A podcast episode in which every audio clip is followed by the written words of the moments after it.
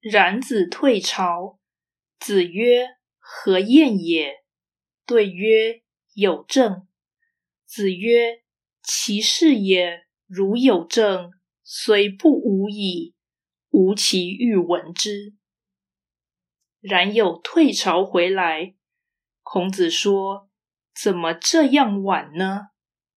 冉有说：“有政务处理。”孔子说：“那是私事吧？如果是公务，我虽未执政，我也会知道的。”道义阐释。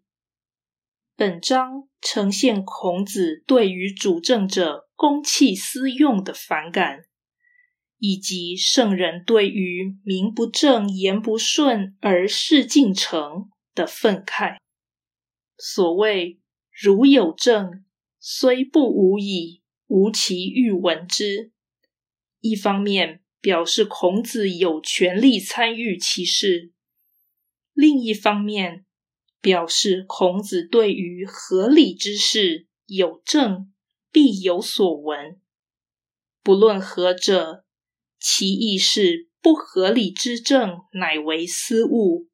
假公济私，即是贪污。